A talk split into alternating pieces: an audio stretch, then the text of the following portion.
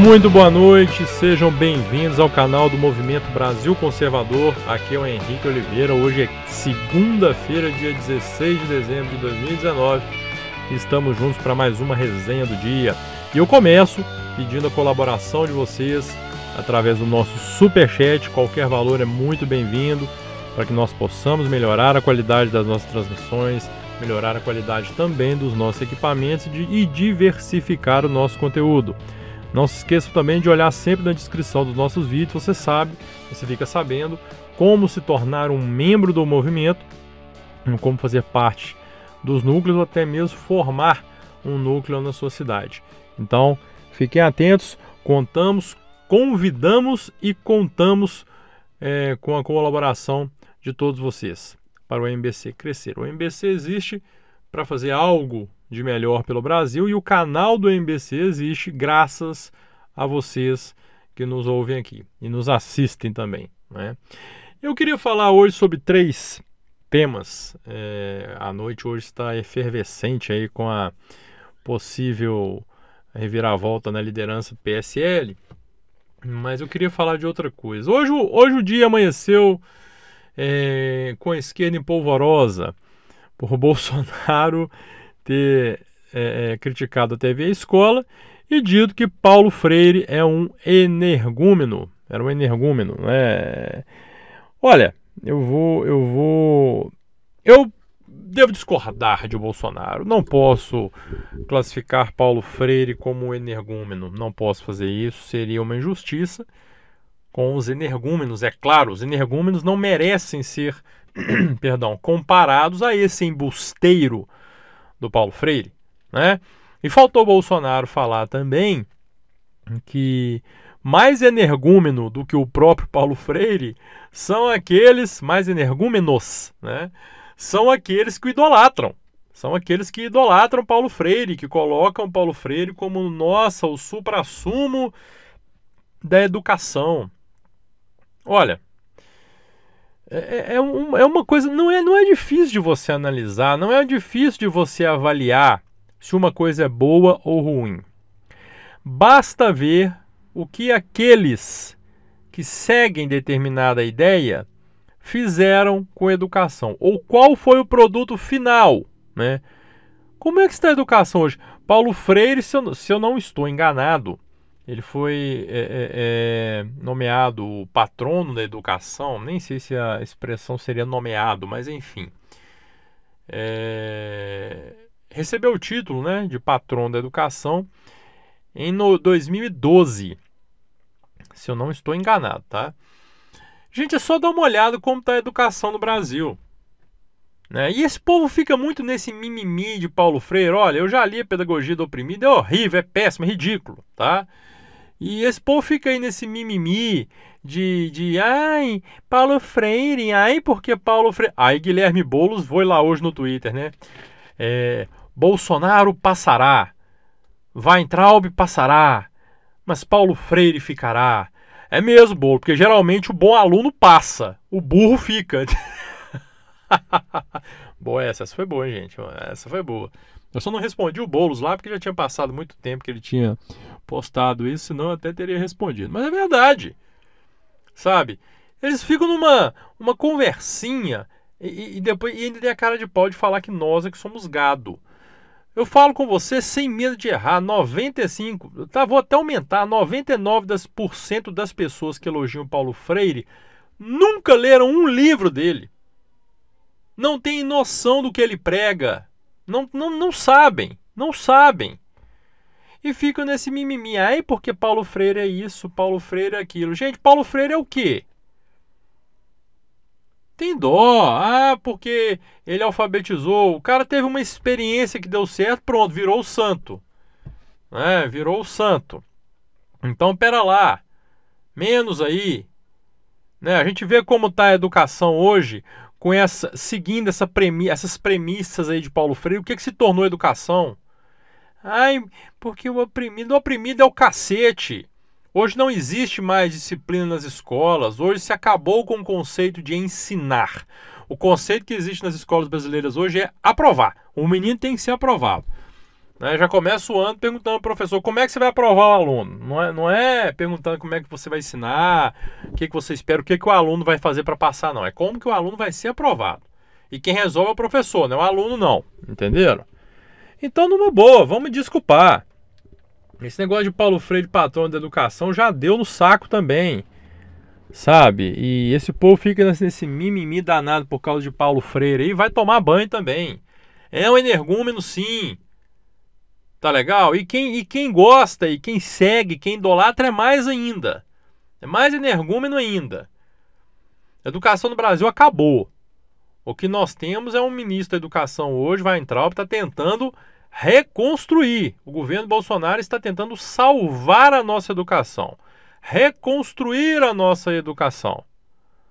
E não é tarefa fácil, porque não fosse o bastante a cultura que já se impregnou nas escolas, né, é, de que o aluno tem que se aprovar de qualquer maneira, o MEC talvez seja um dos maiores antros de esquerdistas que existem na administração pública. Basta ver o que aconteceu. O lixo que se tornou a educação. É, e, e, e basta ver também, hoje em dia, eu fico reparando, a minha esposa ela não é muito de rede social, de, de Twitter, essas coisas, não. Ela gosta mais do Facebook. Ela participa lá de alguns grupos de professores e tal. Ô, gente, é, felizmente, infelizmente, nós temos uma gama, uma, talvez sim, uma maioria esmagadora de professores esquerdistas, né? E ela participa, e ela fica entrando nesses grupos só para cutucar mesmo. E as respostas que invariavelmente ela recebe são essas. Ah, como é que você é de direita? Como é que professora é de direita? Isso não pode. Que absurdo. Onde é que você comprou o seu diploma? Aí de vez em quando eu respondo por ela lá, meu filho, minha esposa come capim, não.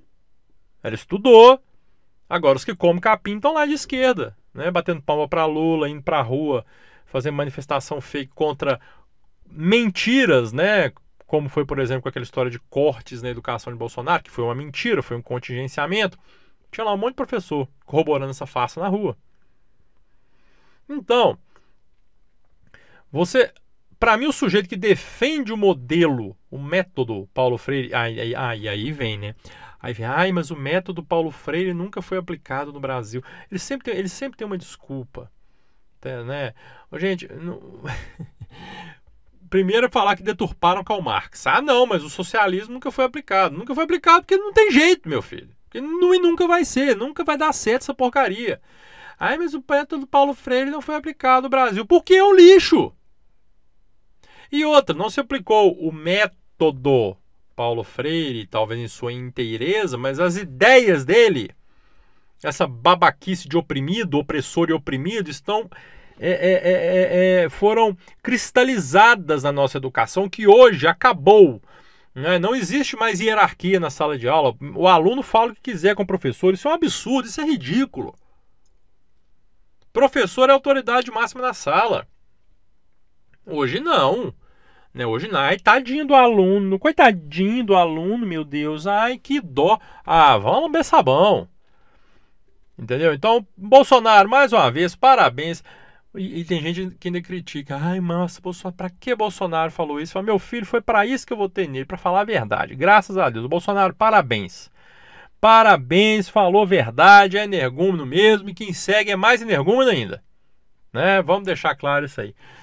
É, esse é meu presidente. Bom, continuando, a outra coisa que eu quero falar, que eu quero falar hoje, Dias Toffoli. Dias Toffoli deu uma entrevista dizendo: o Ministério Público precisa ser mais transparente. Falou o cara, né, que inventou um inquérito sigiloso que não existe na legislação brasileira. Ai, ai, ai. Gente, para quem não entendeu até hoje esse inquérito do Toffoli, é mais ou menos assim.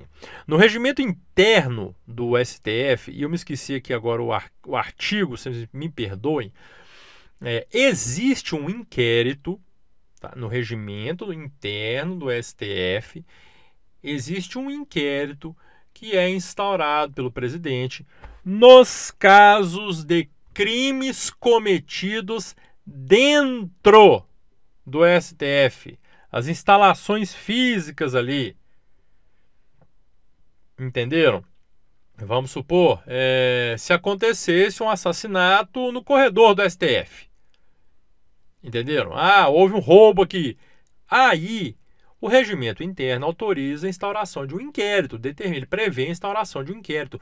Mas é só o que que Dias Toffoli fez. Ele pegou o regimento do STF e trouxe para o Brasil inteiro, como se o STF tivesse todo, o Brasil tivesse todo dentro do STF. Então ele pegou um inquérito que existe no regimento interno, que é exclusivo para crimes cometidos dentro do STF, e simplesmente começou a utilizar isso aí como se pudesse, como se fosse legal fazer um inquérito contra os seus opositores nas redes sociais e tal. Né? E esse sujeito fala que o Ministério Público tem que ser mais transparente. Ah, vai te catar. Olha, e assim, eu tenho minhas restrições também quanto a, a alguns membros do Ministério Público. O Ministério Público tem muito esquerdista lá dentro, mas é muito, não é pouco não, é muito. Mas ouvir isso aí de Dias Toffoli é piada. É piada de mau gosto. Né? É, não, não, não tem condição. Então, é, é, ah, e teve mais. teve mais. Ele ainda falou que a Lava Jato acabou com. É, é, destruiu muitas empresas. E que a corrupção é combatida no Brasil graças ao STF. Nossa, quase que eu soltei um palavrão aqui. é difícil demais, gente, ouvir um negócio desse.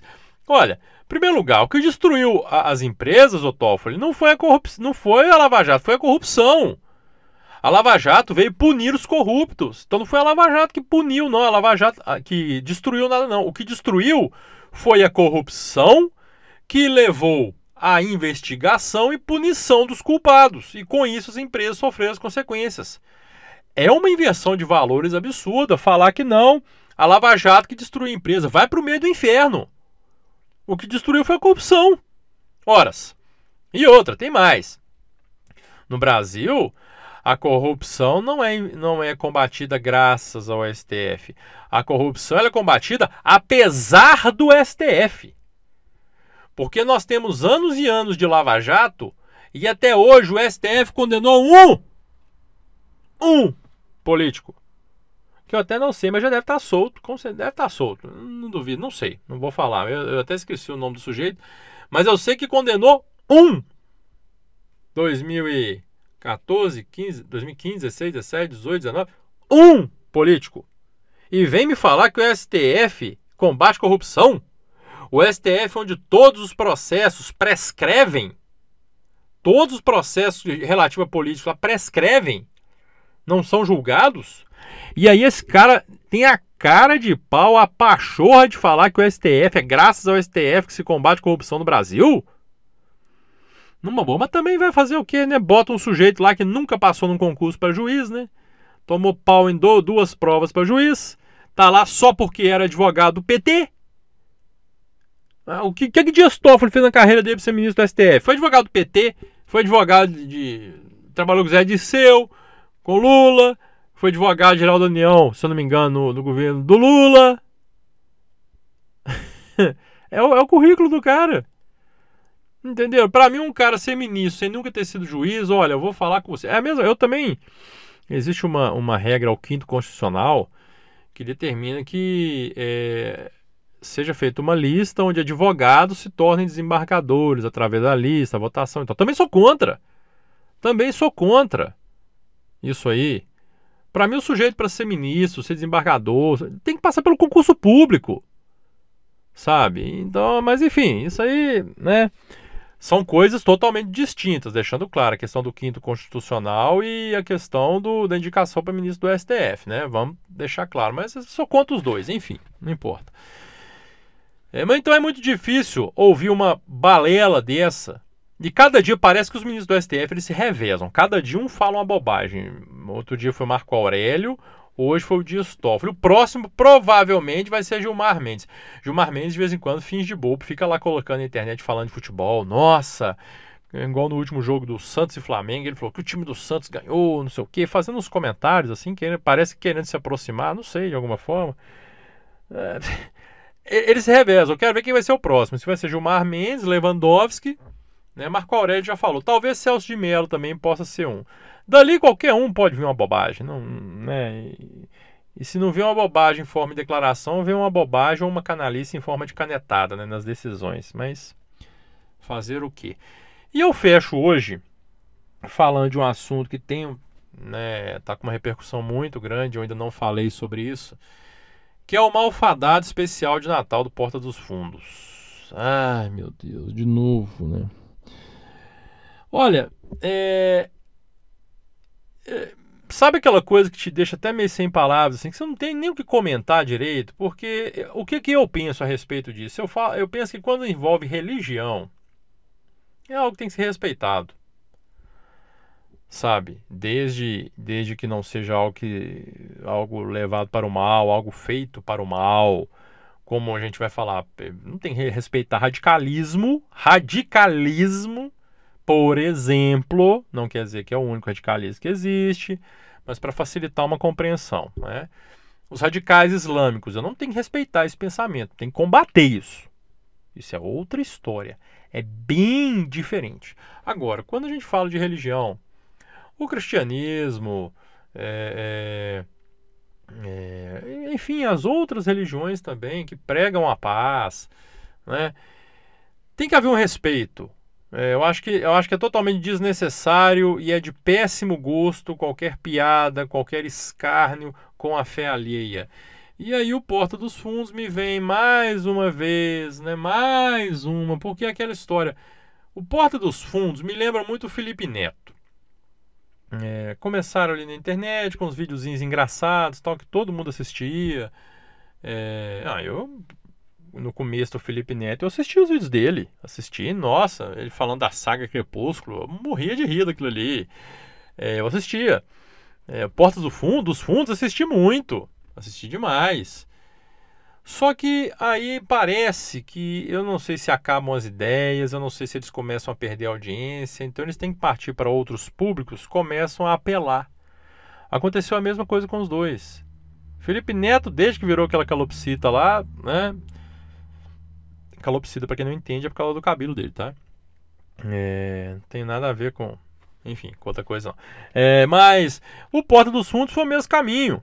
E começaram esse humor apelativo. E eu lembro, e inclusive estava rodando hoje na TL lá, é, no Twitter, um vídeo do Renato Aragão falando com. com é, falando com o Gregório Agora eu fiquei na dúvida se, foi, se era com o Gregório, porque eu não assisti o vídeo novamente. Eu já vi esse vídeo há muito tempo, eu até vi a chamada lá, mas não assisti novamente o vídeo. Eu acho que era com o Gregório, não era com o Fábio Porchat, não. Era com o Gregório do, do Vivier mesmo. É, falando que não era necessário atacar a fé alheia para fazer humor. Né? Que isso não, não, não. Humor não precisava disso. E não precisa. O humor não precisa disso. É simplesmente ridículo o que eles estão fazendo. Ai, mas isso é homofobia. Homofobia é o cacete, vai pro meio do inferno, não tem nada a ver. Então tá bom, vamos lá.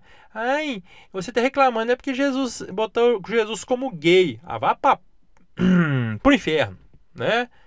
Se tivesse botado Jesus fumando maconha, eu nem assisti essa porcaria desse fim de ano, então talvez até tenha isso lá, nem sei, né? Porque eles, eles não respeitam nada, né? Para mim é das coisas mais ridículas. Eu não, não assisti, não vou assistir. É, mas só pelos comentários de muita gente que já viu, já deu para sacar totalmente o que está ali. Né? Então, assim, eu só posso lamentar. Lamentar e realmente repudiar.